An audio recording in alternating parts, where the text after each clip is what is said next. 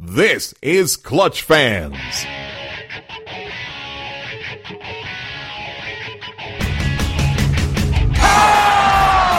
the parking lot. The Rockets are going to Boston. How sweet it is!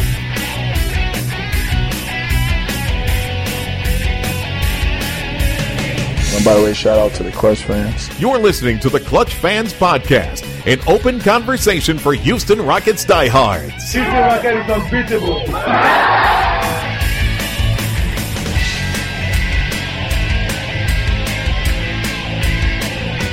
I'm ready to get on Clutch Fans.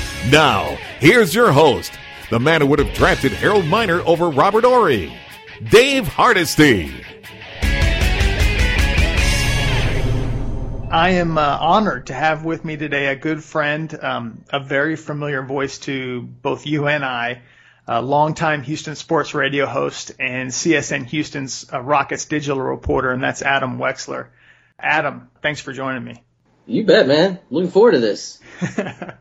you know, I have to tell everyone out there um, just that before games, you know, in the team cafeteria, the media room, uh, I have basically the pleasure of sitting at a table uh, to eat with you, uh, Jason Friedman, Craig Ackerman, Jonathan Fagan, MK Bauer, uh, Layla Rahimi, and those are some of the most interesting and insightful rocket related conversations. I have to admit, I, I sometimes I don't even eat what what is in you know what they're serving in the cafeteria. I just go in there for the conversation, uh, and so that's that's been a pleasure for me. So I'm I'm I'm really glad to to have you on. I'm surprised you haven't just popped your recorder out there and not let us see it and just fired it up. There's a 30 minute podcast right there. Absolutely, there, there really is because it's some great uh, great stuff, and and we try to speculate on what this team can do to improve, and and it's fun. And I got to say also, I think I speak, uh, you know, for the majority of Rocket fans, if not Houston sports fans in general, uh, in saying that we miss you and, and Matt Jackson on the big show. Well, I appreciate that. I definitely miss doing it. Interesting that uh, we, we were doing this podcast as we are today on this Monday. I was just thinking how normally I wouldn't be here. I would be at uh, the Super Bowl for Radio Row. Oh yeah. So this is a difference. For the last couple of years, it's been that way, but obviously covering the Rockets for CSN, I'm locked in on that. So that's cool too. Speaking to the fans out there, if you watch the games, uh, you know Adam is uh, providing a lot of insight uh, covering the team on the broadcast. Um, but if you haven't had a chance as well to check out Adam's work at csnhouston.com, you really ought to do that. Um, Adam is at every home game and practice, uh, provides daily coverage of the team, a lot of great articles and videos there. A very valuable resource for Houston fans. You, you mentioned this uh, here at Comcast. How, how, has it been treating you so far? It's been great. It definitely gives you the opportunity to do pretty much anything since, you know, obviously most of it is the, the TV product, but the, the online product, especially in light of what's been going on for far, far too long. And I completely get it with everybody else. I am in the same boat as many of much of Houston in that regard regarding CSN and distribution and obviously everyone's working towards finding a solution but you know most of the stuff uh, interviews packages just the video stuff and especially the sports talk live program and sportsnet central the, the daily news program that's on three times daily so much of that stuff is put online uh, most of what you get from your one and only 24 hour lo- local sports station, CSN, you can find it on the website at csnhouston.com. And I do, personally, I just do tons of stuff that it doesn't necessarily even get on TV. It's just stuff I do strictly for the web. Uh, game days, I'll put videos up before the game. I'll recap the game afterwards in addition to writing all those stories. And then yes, you will see me on a, a lot of their shows, but uh, there's just everything that has to do with the Rockets. I, I have a hand in, and it's been great. Obviously, I'm a Houstonian, and I've worked to cover the Rockets for many years. I was lucky enough to work with the team when I was on the broadcast team a couple of years ago, and I want to not be able to say this anymore, Dave. I want to not be able to say the last time the Rockets won a playoff series, I was on the broadcast team. But until they win another one, the last time they won one, I was I was with them. They're in Portland, and then when they lost to the Lakers in the second round. So maybe this is the year where that finally goes away. That'd be nice. You know, and that's a perfect segue into the team. I want to really dive in and and and uh, pick your brain on the Rockets. You know, they have a couple big matchups coming up uh, tonight against San Antonio. On the tail end of a back-to-back, they have Dallas. Uh, but first, you know, this has just been a very hard team to figure out. Uh, in many ways, you know, that now infamous home loss to the Thunder, the, you know, 73 point first half, 19 sec- point second half, has almost summed up the season, even though they have a, a pretty good record right now. Uh, you know, they, they scored 126 against the Blazers on national television uh, dropped 119 on the injury depleted Kings, and then they just ran into a defensive buzzsaw, uh, you know, averaging 84 points uh, over two games in back to back losses here to Memphis. In your opinion, what went wrong in these two games? Uh, they ran into a team that has a very clear uh, plan of attack against Houston, and really Memphis uses that same thing against everybody else. And, and the worst part about it is uh, the Rockets had played that team twice with lesser talent because Marc Gasol wasn't there, because Courtney Lee wasn't there, and they knew what they could do to them. They were lucky to get those two wins. And yes, the Rockets played one of those first two games without James Harden, uh, but they got basically nothing from Dwight Howard in either of those games. And they ended up getting, you know, two games to none lead going into these two games. But, you know, Memphis, they played Memphis style of basketball all four games. And these last two obviously were the worst two. The second of the two, a blowout. Uh, that's the disappointing part. And it was nice to see Kevin McHale today when we talked to him after practice. Uh, it was, you know, 36 hours later or whatever. He seemed genuinely ticked off still about what happened in the second game against Memphis. And, and he even said after the first game, we, they would have gotten blown out if it wasn't for Chandler Parsons catching fire. They lose both games. And I was talking to Chandler after that game saying, you know, you broke, and you were there, you broke Jeremy Lin's record along with Robert Horry and as we were all walking away, I mentioned to Chandler, you know, Jeremy hit nine threes earlier this year. And now you've hit 10 and they've both come in losses. And for a team who has been near the top of the league in offensive, a lot of offensive numbers, and clearly their defense isn't statistically great, but they, to me, sure have a lot of losses that have piled up because they've run into offensive ruts. And that's what happened against Memphis. They aren't pushing the ball to the basket and kicking it out. Uh, they weren't running through Dwight and back out. Usually, if Dwight got the ball against Memphis, he either he basically just shot it, or got fouled, or turned it over, or got fouled and they didn't call it. But they weren't working through him. He probably didn't get enough touches to begin with, and their guards and their penetrators just they just really didn't force the action hardly at all. And again, this was a game without without Tony Allen, and James Harden still did very very little in back to back games yeah. against them. This was, I mean, Memphis is good and and clearly much better than they were at the beginning of the season, much better with Gasol and the Courtney Lee trade so far in season is clearly the best move any team in the NBA has made. Uh, so that's going to make a difference, and I do think that is a playoff team. When if they stay healthy the rest of the way, they'll make the playoffs. But the Rockets, they can't just play good defenses and lose. But so far this year, that's essentially what's happened. OKC, Indiana, and lose badly. Yeah, you know, I, I think you just nailed it there. And, it, you know, my opinion, I think what makes that Rockets offense special or what should make it special this year, uh, you know, is, is Harden's penetration scoring, creating ability, uh, Howard's sort of attention drawing presence and the three point shooting. And I think just all three, I, I don't know what you're supposed to do when all three are, have, have abandoned you, or I should say, have been taken away from you because Memphis' defense is, is that good you know, you nailed it about Harden. I, I don't understand t- with, Tony Allen out. I thought we'd see Harden uh, perform a little bit better, but Courtney Lee uh, certainly outplayed him in the first game. I thought pretty much uh, matched him in the second. Um, and Dwight Howard just has not had an impact on Memphis. It's been it, it goes back a ways. Uh, I think we saw that game in Memphis earlier in the year where Omer Asik completely played the the entire fourth quarter, um, and that's when the Rockets turned this uh, that game completely around. And so I think, uh, you know, they, they could have used Asik, but uh, to see all three of those things sort of be taken away, I, they're just not going to be able to compete. You can't expect yeah. a guy like a Beverley or a Parsons to to carry you in that. Instance. No, their three point shooting against Memphis. Chandler hit his ten in a row. Around those ten in a row, or around his ten of fourteen in that Friday night game, the rest of the team was four of twenty. And through three quarters of the game the next night, and it was over after three quarters, the benches got emptied in the fourth quarter. The Rockets, again, as a team, were four of 20. They're not going to win games. They are built a certain way to hit threes, to push the ball, to hit free throws or get to the free throw line and make layups. Three things layups, free throws, and three pointers. And the three pointers have really been bad. I mean, they're in the bottom 10 of the league and have been there almost the entire season. That's the biggest difference offensively last year to this year. Last year they were in the top 10 and this year they're in the bottom 10. And really the only major player difference is uh, Delfino out and Garcia and Casspi in. But the guys that were there last year that are back, most of them are just not shooting the ball well this year.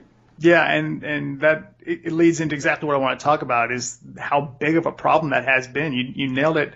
Uh, you know, they're I think 24th in accuracy is what I had uh, at last check, and uh, they are leading the league in three point attempts per game. It is a huge part of their offense, and they've just been a very poor three point shooting team this year. I, I think it really it starts with James Harden because I think Harden's 32 percent uh, and coming into the year, he's a career 37% uh, three point shooter.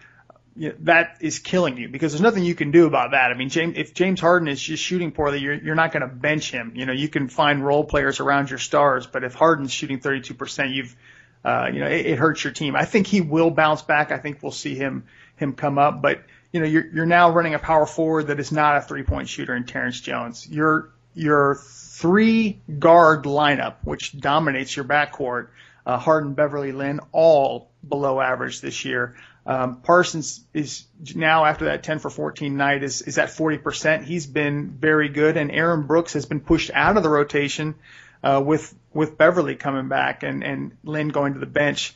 And he's your best three point shooter this year. So I, that's a huge problem. In your opinion, what can they do here to fix this issue? Yeah, I wrote about that today. That the three point shooting is an issue, and Chandler's at uh, a shade over forty percent, like you said. If you take those ten in a row he made out, he's back under thirty seven percent. And and I think you're right. It it it's really surprising that Harden has gone down this much. When they acquired him from Oklahoma City, he was a 39% three point shooter. His third year in the mm. league, he had gotten it all the way up to 39%. And last year was fine at 37, but obviously is some decline. This year at 32, that's basically unacceptable. Uh, it, it, that's bad. That's not what you want. And I don't, I've had a bunch of people as the couple of these losses and a couple of these offensive games of inept offense have come up. A lot of people are asking, well, why do they keep doing this? Why can't they take 15 footers? Why don't they do something else? They're obviously not making them. And I still don't have any issue with their philosophy on, on what they're trying to do and creating yeah. all these open looks. I, I at the beginning of the year and now, I don't. I would more lean on questioning who they have and and how they're utilizing them and what could be done a little bit differently. And that's why I think the next three weeks are probably worth watching, knowing yeah. what the general manager likes to do. I like that they pursued Mike Dunleavy. I think he would have been really helpful to this team uh, flexible because he's such a you know it's just a bigger player and the way they like to use Delfino last year and the way they are using Casspi this year and they hoped to use Garcia this year. I think he would have fit right in and to me he's the best shooter of those four.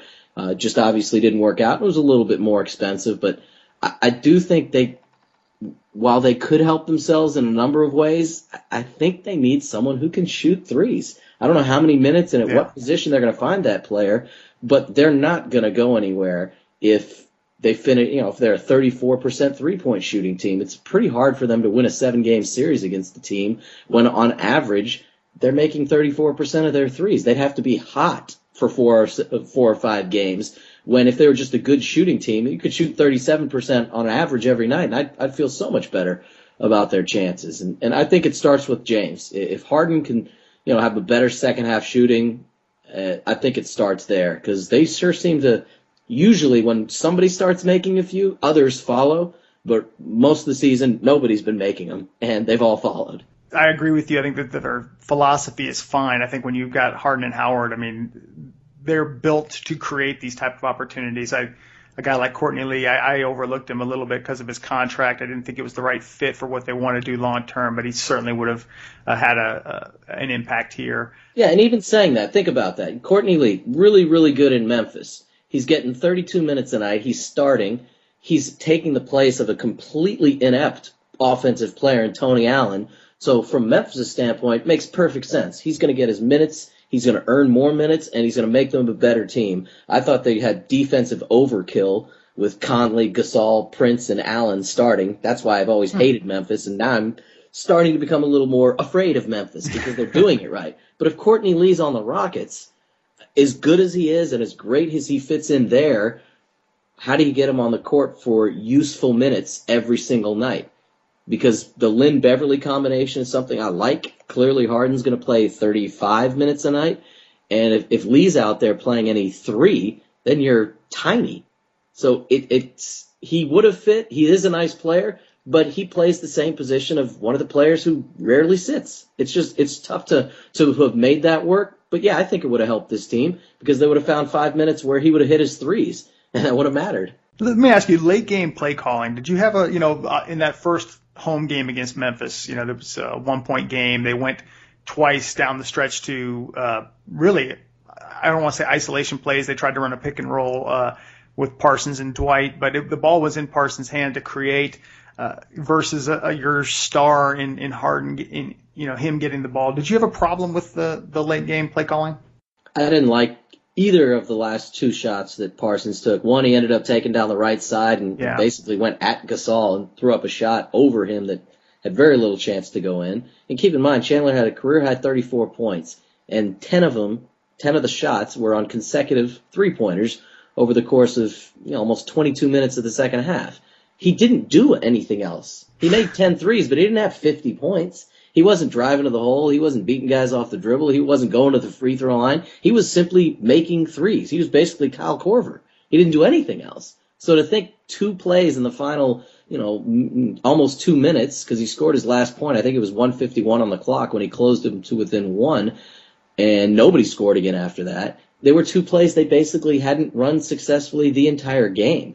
And honestly, the last play of the game when they threw it into Parsons out top, that's a play. While he may have run some pick and roll, I don't think he's run any pick and roll the entire season from that position on the court from that far away. And you're doing that against a very good defensive team, and he's not the greatest creator. So I, I wasn't a big fan of that. Uh, Dwight didn't set a particularly good screen, but Chandler didn't set his man up particularly well. And I think that's what kind of led the play to disintegrate. Uh, Harden cut to the basket, and there was really no angle for Parsons to either see him or get the ball there. His desperation pat to Beverley could have just as easily gone the other way because Lin was coming around and he might have had an open look. But once he, he was headed down to that side of the court, you know, what was done was done. And to think they came out of a timeout and that's what they went with, again, I wouldn't have done that. But there's other things that they've done that I wouldn't have either that have worked. I just, I wasn't a fan of that play, no. Yeah, I, I, I'm with you on that. I, you know, I, I know McHale gets a lot of criticism for uh, relying on Harden isolation plays or hero ball, and I've never uh, had a problem with that, at least not to, to the degree that, that he was being criticized for, because I feel like Harden's creative ability is what, you know, the, going to that is a good thing. And I, I think, uh, you know, it was sort of damned if you do, damned if you don't in this instance, and he was criticized for the opposite. But I, you know, Harden was struggling offensively, but he did have a career high 13 assists. I'm right. sure that I'm sure that you know in the final seconds, it's uh, the overwhelming number of you know the percentages Harden's going to shoot the ball as opposed to create. But still, I think the ball should have been in his hands. Yeah, on this night, I think that I would have taken my chances with him considering a pass because he passed the ball to Parsons all night and he'd been making everything. And, yeah. and, that's the guy, you know, you may want Parsons taking the final shot, but that doesn't mean you necessarily have to throw him the ball 25, 28 feet from the basket to get it. Let Hart, I know Harden was poor, you know, having a bad night. He was what, two of 11 and two of nine in the two of the three games back to back before that last game, six of 11. Um, he was not shooting well and he wasn't getting the types of shots he makes, but so what? let him go three for 12 and hit a game winner. I, I think that's something they're much more comfortable doing. And at the end of the game, with that little time left, less than 10 seconds, that's, I would never, I wouldn't call that hero ball. You're throwing it into your best player and you're hopefully setting up either a pick and roll or a situation where he's got one on one, he and the guy, and he, you feel like, well, I'll take Harden to beat just about anybody to at least create. That's what I would have done in that situation. And then I would have trusted James on that night to either take the shot or, you know, get his 14th assist. right. I, think the Rockets' injury situation has been probably underrated by national media. They haven't had that big injury, but they've had a lot of small ones. And, and Omer Asik being out now almost two months. Uh, you know, this is a guy who had never missed a regular season game before in his career. 239 straight games. Uh, you know, before he refused to play in that game in New York. Uh, you know, he was listed as ill or sick, but you know, was later talked about how he was a little upset. Uh, he's now missed 27 games um, straight for an injury that you know fans didn't see. Was originally listed as a thigh contusion. Uh, we also don't see him on the bench with the team, uh, which sort of gets some people upset. Should fans, in your opinion, be upset right now, or from everything you've gathered uh, in talking to the team, is this an injury that legitimately has him out this long? It, I mean, last two times we've been on the practice court, and that includes Monday's practice. Uh, he was there. He's not practicing with the team. Uh, neither is Greg Smith, and for that matter, neither was Francisco Garcia. But he is out there working uh, physically with the coaches and working on staying, you know, for Omer, quote unquote, his moves and his, his work in the paint and his footwork and just stuff like that. And from all I've gathered, yes, it's this legitimate injury because and not only I know that because that's what I've been told, and, and I've talked to the training staff and I've talked to the Rockets, and it's a legitimate injury that they continue to send him to doctors for because they were puzzled by it as well. You know, to have a thigh injury, injury which then end up leading to some knee problems, yeah. just soreness. Basically, the harder he would work at trying to come back, the more rehab he would go through, or the more running he would do. Uh, and this is probably back more December than January he was it wasn't getting better. The more he did, the more it hurt. The more soreness he had, and I, right around the time I can't remember which trip the team went on. One of their longer trips, probably one of the trips out to the West Coast, maybe the Sacramento and Portland. Uh, he was, you know, I saw him at practice that day, and he went to the doctor when they went to the plane, and they were still trying to diagnose exactly what was causing this because obviously it's not what they expected. They expected the work that he was doing and the rehab that he was doing to you know move him closer to getting back, not the other way around. And I think it was Thursday before the first of the two Memphis games. I think McHale said normally when guys are, are in this situation where they're now, you know, they're out on the court a little bit, they're working with the trainers out here, and Omer's done that a lot more than we've seen. So it ha- it has happened uh, probably for more than just a week, maybe more like a week to ten days or two weeks. He said at this point he normally expects to hear something from the trainers sort of a countdown clock, like, okay, hmm. we expect five to seven days, or maybe it's 10 to 14 days, but he hasn't gotten one yet on Omer, so he doesn't really ever have an update for us. That's kind of what he's waiting for to give it a timetable.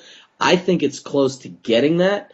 Now, I had been led to believe sometime maybe before the end of January was a possibility for him to return to practice. It looks like now it's probably more into the first seven to ten days of February, but still in advance of well, the All Star game, but much more importantly, I think to everybody listening, uh, in advance of the 20th of February, which is the trade deadline.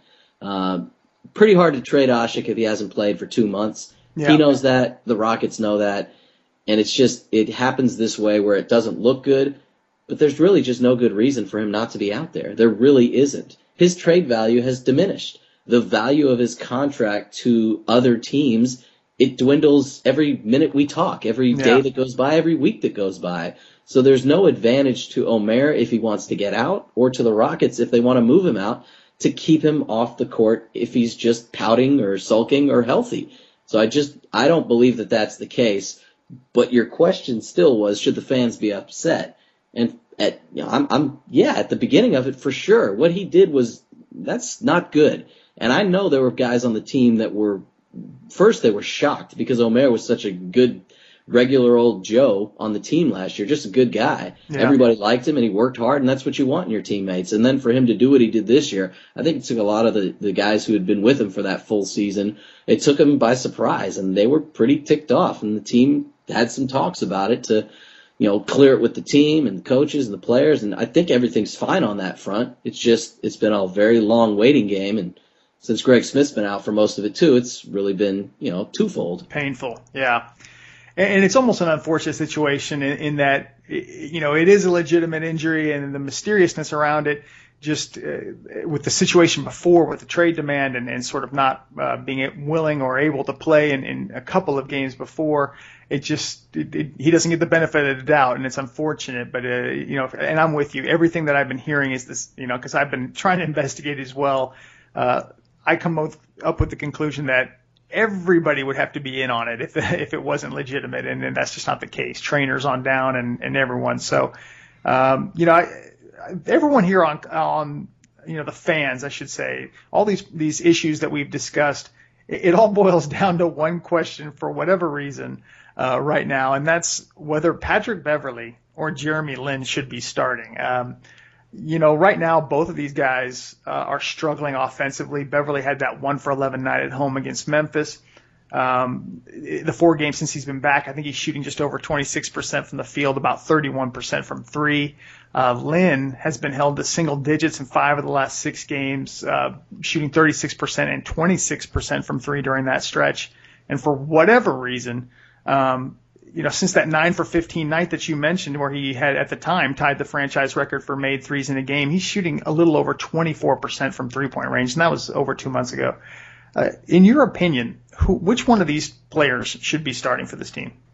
I think the team's better if Jeremy Lin can play up tempo, fast paced, ball domination with the second unit. That's when he's at his best. Uh, creating for himself with those guys as much as creating for others. But that's the style where he's at his best. And, you know, Beverley can push the ball, and I, am sure they they'd move the ball, and the offense might flow if he were with the second unit. And, but I do think it's better the way they have it. I think they're doing the right thing. I thought they did the right thing from the, the start of the season. Uh, Beverley's been a disaster offensively since he came back, by the way. In these four games, he's just been useless is not quite right, but it's close. Uh, you know, some of the inside shots that he's missed, like a couple of layups. the three point line, he's made 11 shots in four games. And oh, he, he's 11 for 42 overall. Overall, he's 11 for 42. He's shooting better from behind yeah. the three point yeah. line than he is from inside the three point line in these four games. Uh, and he, you know, he's he only has two turnovers, which is the the thing that almost always gets overlooked. Now, clearly, he doesn't have the ball as much as Lin.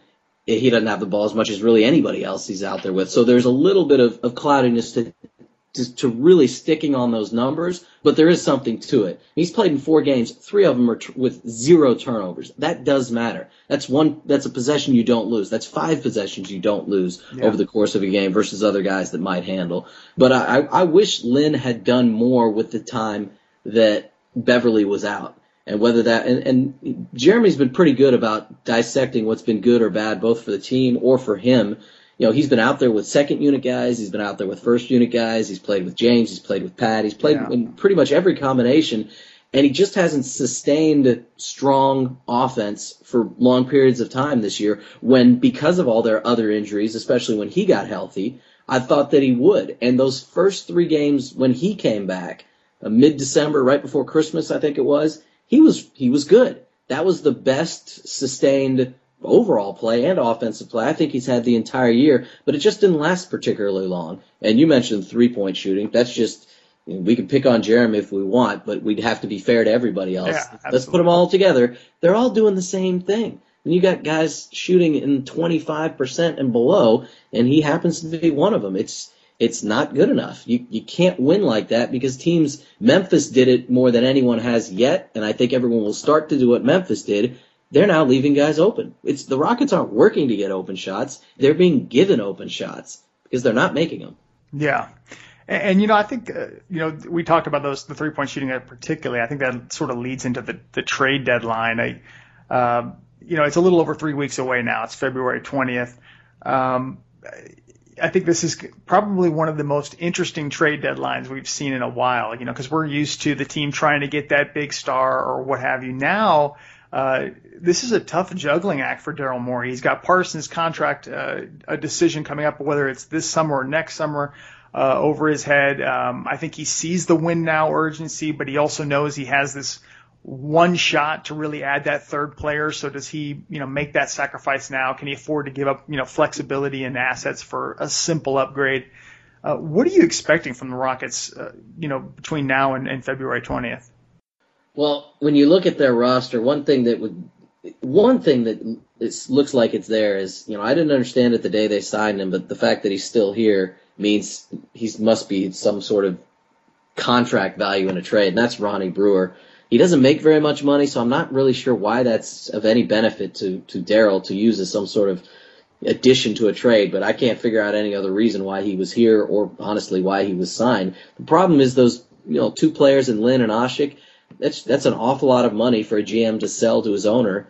You know, while you only have to get hit with an eight eight million dollar cap hit neighborhood of next year, you still have to pay him fifteen roughly fifteen million in real salary. Yeah. And for who they are, I think that makes it very difficult to move. Harden and Howard obviously aren't going anywhere. So now what? You have basically Motiejunas as really your only, or Terrence Jones, your only useful basketball players that you can trade, guys who might actually help another team win a basketball game. And that's almost a stretch to say that about Demo. I mean, we, we've seen flashes, but his flashes last about 21 minutes before he fouls out.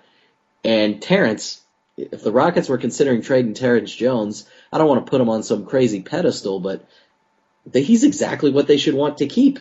He makes no money and he's playing well above his value. That's yeah. how you win. You you have guys like that on your team, guys like Parsons. So I, they're going to make a deal because that's what they do. But I just don't think I I can't imagine it being anything of great significance. It might do something to help their rotation, might be something to help their depth. I wish I could say it was going to be something sexier than that, but I'm not sure that anybody out there, you know, I know Rondo's name is bouncing all over the place, but I don't see it. Yeah, you know, I think Terrence Jones is a, is a a good name to focus on on this trade deadline because I think it really shows the you know win now versus uh, you know develop for the future, and at the same time he's he's adding a, an impact right now with this team, but. I think his development, you know, he had that 36 point game is going to open some eyes. I think he is in in right now not having that that top draft pick or whatever. He is your best piece that, that they have uh, to get in the discussion for a bigger win now player. He doesn't have the problem that Omer Asik has and that he's a hard sell to a rebuilding team. I think that I don't know if they would trade him necessarily at this deadline, but I and he's fitting in, like I said, nicely with uh, with as you said with Dwight Howard. But I just I tend to think he is now your top trade asset for finding that third player, and I don't think he's you know unless he significantly develops is enough to you know along with additional assets to get a Kevin Love type, but they don't have any of the picks or or uh, young players that uh, they had when they made the Harden trade. And if they're looking to add that big third player uh, down the line, I think Terrence Jones right now is your leading candidate. Uh, yeah, and you're looking at it from the other team's perspective, and you should. When they look at the Rockets roster, of course he he has to stand out to other teams. You know, he's making first round, middle of the first round pick money for each of the next three seasons, which is, you know, in NBA money next to nothing. And he's an ascending player. They rarely run plays for him, but he really can do, I think other GMs who may have liked him coming out of Kentucky that just hadn't really paid a whole lot of attention since they're seeing him do all the things that maybe they thought he could. And I'm sure that there are GMs that really liked him then and, and thought, well, maybe this is a guy that could help us, but yeah, they still need something much, much better than that. And and I don't fault them. You, at some point, if you trade for a James Harden and you, you let some guys go to have the room to sign Dwight Howard, well, you can't expect to still still maintain those assets. You moved out a lot of tradable assets in Kyle Lowry, in a lottery pick, in Jeremy Lamb, in a high second round pick. Yeah. You moved all those pieces, well, to land an all star. So you just can't have that many left to go land another. And honestly, their third star is is Chandler, and and I think that's probably who it's going to be th- through most of Dwight and James' time together here. Uh, I think that's going to end up being your next best player. I, I, if they can get something better than that, then Daryl sees something out there that I don't, or there's some GMs out there that are really giving up. Yeah, you know, I, I just I wonder if he would cash in early. I mean, I, I uh, the name that comes to mind is is a Paul Millsap type. I mean, I, it, it appears that they've struck out trying to get Millsap for like an Asik type. But if Terrence Jones was somehow involved, does, does that change things for Atlanta? And that's just speculation. But that that makes you wonder if you know Daryl doesn't go with somebody a little bit more solid, more experienced, certainly. Uh, defensively, um, maybe not athletically, uh, athletically like Jones, but defensively and knowing the right spots and pick and roll defense, Millsap gives, you know, probably more what he would be looking for there. But Uh, you know, I think I think we'll probably hear Jeremy Lin's name floated out there. I'm, I'm not don't know if he'll be traded. Don't think necessarily he would be. I just think you'll hear his name in rumors similar to Asik. Um, but I think above all, they need a six through eight guy. I mean, they could they could try to make the upgrades, um, but someone who can really provide a spark on the defensive end or on the three point shooting end, like you mentioned, uh, Dunleavy. Uh, I think he's really ideal fit, a, a career 37 to 38 percent shooter. Uh, basically, it's been 40 percent or better now for four seasons. You know, with the Pacers, Bucks, Bulls. I think he just fills that Garcia Casspi role a little bit better. I think that's what they need more than anything is is some uh, an offensive spark off the bench, something that they can count on, and uh, somebody like Dunleavy and his three point shooting might be what they would target. Yeah, I think there's a lot of people, players they could target. It's just I don't know what, what would make the other teams want to move them. And you know, an Asik deal for Millsap. I mean, Atlanta really they're stuck. They're going to the playoffs. They're not going to get in the lottery because of it. And and Brooklyn's playing well yeah, I just don't know that those teams can expect to get something out of that for next year. They're all going to be drafting between about 14 and 17 as the, or 15 and 17, 15 and 18, some of the lower end of the East. Uh, all those teams that make the playoffs are going to be the first teams to draft as soon as the lottery ends.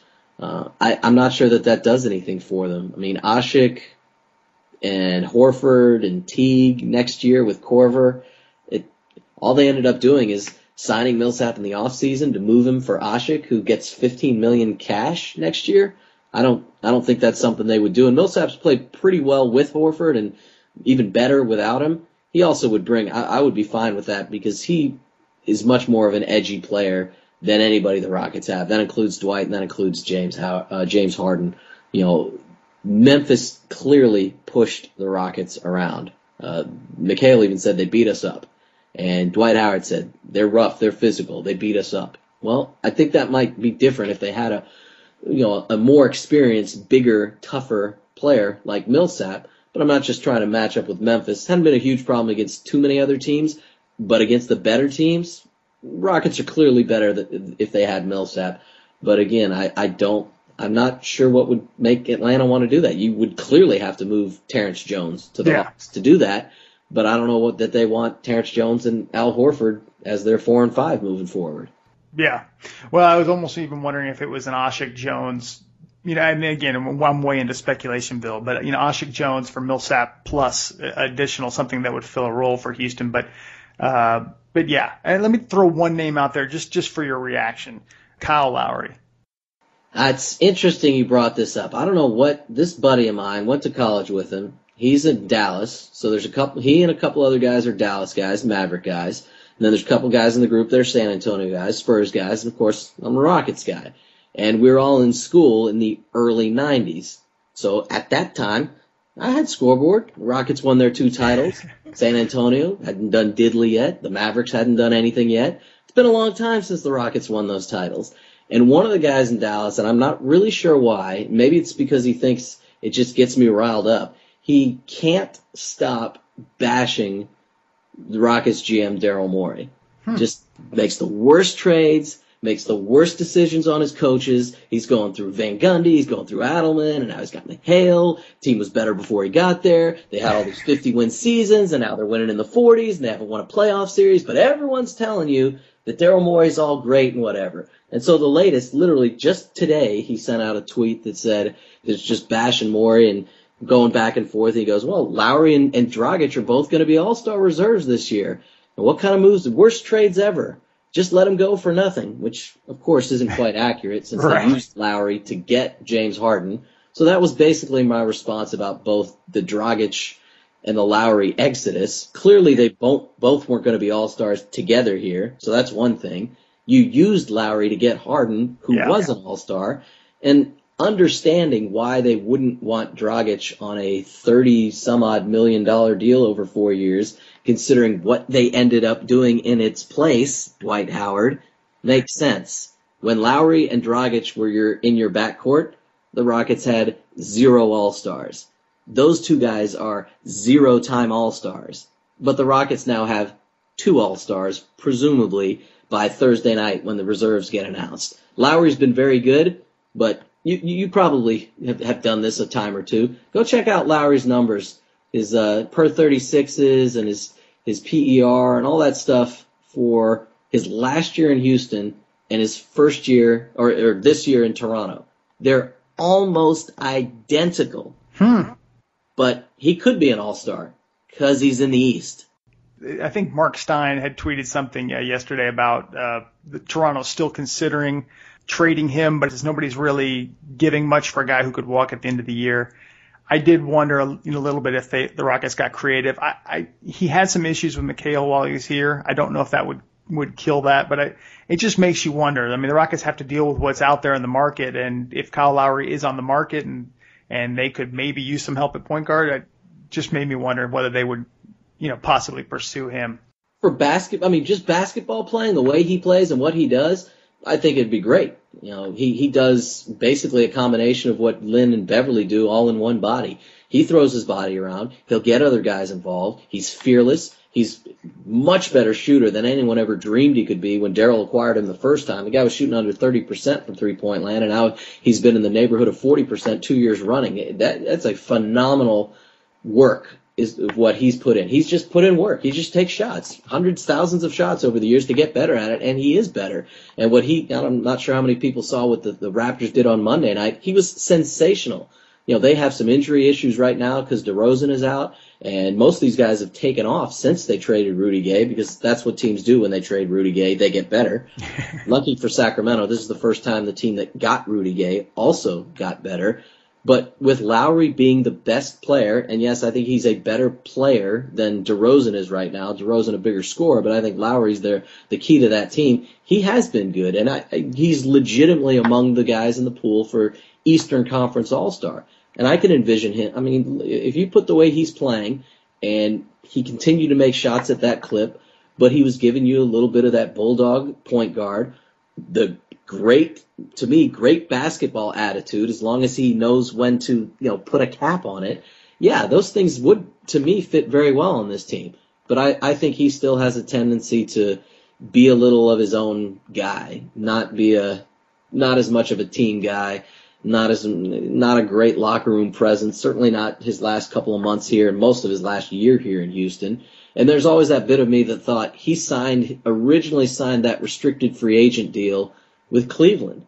That four years, six million dollars a year deal he's in the last year of now.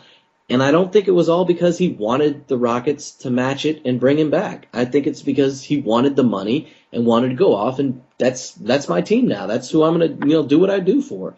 And so I'm not sure that he ever was in the best state of mind when he came back after that deal. And you know, Aaron Brooks, this is his second tour of duty with the Rockets, and to me, he's a totally different guy. He's a phenomenal locker room guy now, and the end of his days in Houston were kind of sour. So maybe Lowry would be like that when he came back, but that's a good. It's another one I really don't see happening. And and if I'm Toronto, I I would hate to lose him for nothing, but my gosh, you're just saying, hey fans, stop coming. We're not trying, and they're not going to get that from where they are now they're they're they're almost locked into the playoffs no matter how badly they play because I'm not sure they could fall to ninth. So even if they did, their chances of really striking it rich in the lottery aren't that good. Yeah. Eh, there you have it, man. I uh, again, you, Adam, I appreciate it. You can catch all of uh, Adam's work covering the Rockets on CSNHouston.com. Uh, he's done a tremendous job, in my opinion, establishing that site as a primary source uh, for Houston sports news man, Adam, we need to do this again. I loved it, and uh, thanks again for coming on. No, I appreciate it, and you're absolutely right. We do need to do this again. I didn't even look at the clock once. It's so easy to talk all this. Oh, it's great. I do feel a little bit like we did a little radio show here, and you know that makes me happy. awesome, man. We will do it. I'll, I'll definitely plan on it. Thanks again. You got it.